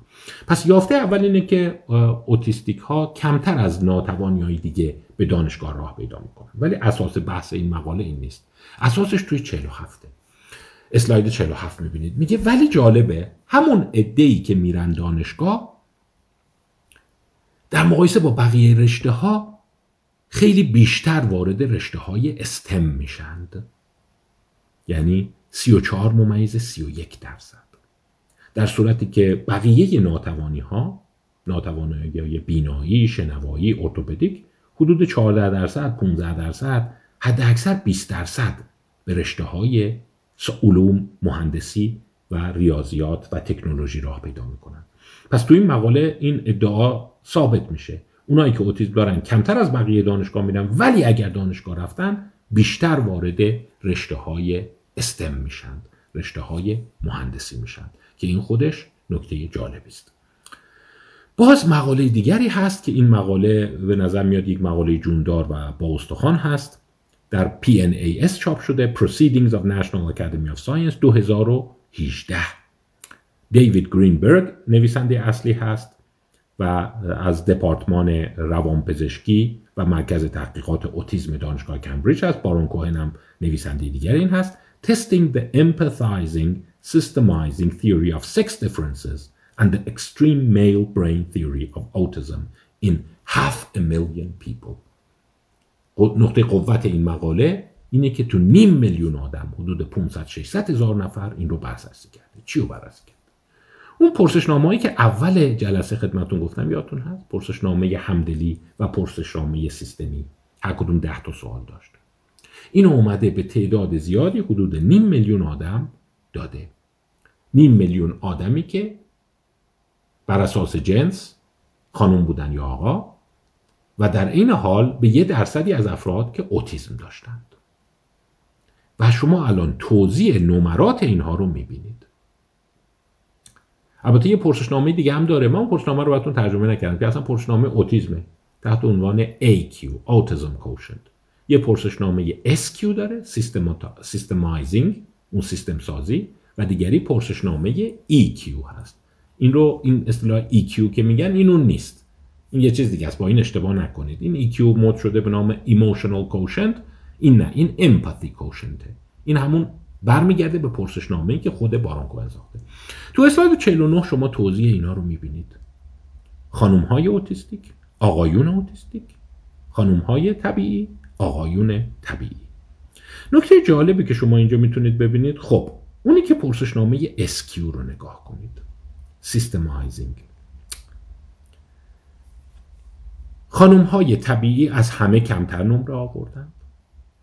بعد آقایون طبیعی بعد خانم های اوتیستیکه بعد آقایون اوتیستیکه ولی نکته که هست اینه که این جزء اون ادعاهای بارون کوهنه. ببین ادعاش اینه. میگه توی قضیه سیستم سازی که سرمنشه اختراع و علم و منطق و ریاضیات و قانون و ایناست و متدولوژی علمی هست آقایون از خانم ها مغزشون جلوتره. و اوتیستیکا از هر دوی اینا جلوتر. و اگر شما نگاه کنید خانم های اوتیستیک در حد آقایون هستند حتی یه ذره بیشتر و آقایون اوتیستیک از همه بیشترند. تو اون پرسشنامه. یعنی همش درگیر ذهنی که اسباب چجوری ساخته میشه هواپیما چرا این ریختیه مسیر رودخانه چه هست نمی‌دونم شبکه های راهن چی به چی وصل میشه. وقتی مثلا اخبار هواشناسی رو گوش میدن خیلی می‌خوان اجزای در واقع آماریش رو حفظ کنن دسته بندی ها رو به طرز عجیبی تو ذهنشون هست و اوتیستیکام راست میگه شما نگاه کنید همش اصرار داره ماشین فلان چه ویژگی داره موتور فلان چه اسلحه فلان چه ویژگی داره اینا. و اینجا این یافته تایید میشه. البته شما ممکنه اعتراض کنید که پرسشنامه سوگیران است. پرسشنامه رو یه جوری ساختی که آقایون بیشتر توش نمره بیارن. یا اوتیستیکا بیشتر نقطه متفاوتش پرسشنامه امپاتی هست که ببینید خانم های طبیعی بیشترین نمره رو آوردند. بعد آقایون طبیعی هست که تقریبا اندازه خانم های اوتیستیک نمره آوردند. به عبارت دیگر از نظر درک هیجانی و خوندن ذهن و توانایی فهمیدن اینکه تو ذهن طرف چی میگذره یه خانم مبتلا به اوتیسم به اندازه یک آقای معمولی هست. و همینطور که میریم جلوتر یا بگیم میریم عقبتر آقایون مبتلا به اوتیسم حداقل نمره رو میارند پس باز این مقاله رو ادعایی می‌دونه در جهت تایید اون دیدگاه خودش. در اسلاید شماره 50 شما تفاوت نمره افراد در پرسشنامه S Q در مقابل EQ رو می‌بینید. یعنی چقدر کلنگ به نفع سیستم سازی است. می‌بینید بالاترین نمره رو آقایون تفاضل به نفع سیستم سازی رو آقایون اوتیستیکن بعد خانم های اوتیستیکن با فاصله خیلی کم و تقریبا منطبق بر اون آقایون طبیعی هستند و بعد با یک فاصله خانم های طبیعی هستند. پس این در واقع میشه گفت خلاصه دیدگاه بارون کوهنه. یه جوری حالا دیپلماتیک به قول خارجی جماعت politically correct از نظر سیاسی سعی می‌کنه درست ولی حرفشو می‌زنه. میگه ببین یه مغز مردانه داریم. مغز مردانه به اختراع و علم و منطق و ریاضی علاقه منده نقطه مقابلش مغز زن است. البته شما اگر نگاه کنی ببینین کوهان ها برای همین میگم اصل مقاله رو بخونید آمارهای پایه رو نگاه کنید. فقط به نتیجه گیری که بعدا توی یک مقاله یا کتاب دست سه چهار اشاره میشه بسنده نکنید اینه. ببین منحنی ها رو هم سوار نیستن ولی خیلی هم همچه فاجعه آمیز از هم دور نیستند و بارون کوهن هم به این اشاره داره میگه اصلا به این معنی نیست که یک خانم نتونه مختره بشه. ولی اگر شما نگاه کنید اون کوهان یا اون زنگوله قدری متمایز به سمت ضعیفتر هست. و ادعا می‌کنه که خب به همین دلیله که خانم ها کمتر امکانش هست مختره تاپ یا ریاضیدان تاپ بشن. این ادعای بارون کوهن و البته میگه وقتی مغز خیلی دیگه مردونه بشه اوتیستیک میشه. یعنی مغز اوتیستیک مغز منتها علیه تستوسترون زده مردانه است. خب مقالات دیگری هم هستند که در اسلاید 51 ما اینا رو دنبال می‌کنیم. تعداد اسلاید من صد و خورده برای این مجموعه. و یک ساعت و سی دقیقه هم صحبت کردم. اگه موافقین اینجا متوقفش کنیم. تقریبا نصف راه رو رفتیم. نصف بقیهش رو بذارم توی قسمت بعدی. خیلی هم خسته نشید. تو قسمت بعدی راجع به اینی که هوموساپینز چرا متفاوته از نئاندرتال ها و چه شواهدی وجود داره که در هوموساپینز این دو ویژگی خیلی رشد کردن. و در واقع بارون کوین ادعا می‌کنه که تمدن فعلی مال اون توانایی سیستم سازی است که هوموساپینز حدود هفتاد هزار سال پیش صاحب اون میشه و به سرعت ما شاهد افزایش اختراعات و ریزکاری های تکنیکی هستیم. می‌تونه قایق بسازه می‌تونه تیرکمان بسازه می‌تونه پرتابه های خیلی دقیق بسازه و قبل از اون بشر این توانایی رو نداشته این ادعای بارون کوهنه و باز شواهدی خواهیم دید که فرق این با ابزارسازی حیوانات چیه؟ قسمت فانی هست. یه ذره تبلیغ بکنم. چند تا اسلایت هست خیلی بامزه است که آیا حیوانات هم می‌تونن اختراع بکنن؟ آیا حیوانات هم تفکر علمی دارند که یعنی یه چیزی رو آزمون و خطا بکنم؟ بذار امتحان کنم ببینم اینو مثلا بیشتر پرتاب کنم چی میشه. بذار امتحان کنم از این بریزم توی این محلوله چی میشه. بذار امتحان کنم مثلا با این چوبه این قسمت رو فشار بدم بعد کمتر فشار بدم چه تغییری نتیجه می‌کنه؟ آیا ذهن علمی متدولوژی علمی در حیوانات هم وجود داره یا نه؟ این دو قسمت بعدی هست و یه مقدار به مسائل در واقع خلاقیتی اشاره خواهیم کرد که خلاقیت و تفکر علمی از کجا میاد. امیدوارم خسته نشده باشید. نمی‌دونم. پنجره ای به ذهن شما ندارم. ولی اجازه بدید که اینجا جلسه رو تموم کنم. بقیهش رو بذاریم در قسمت بعد.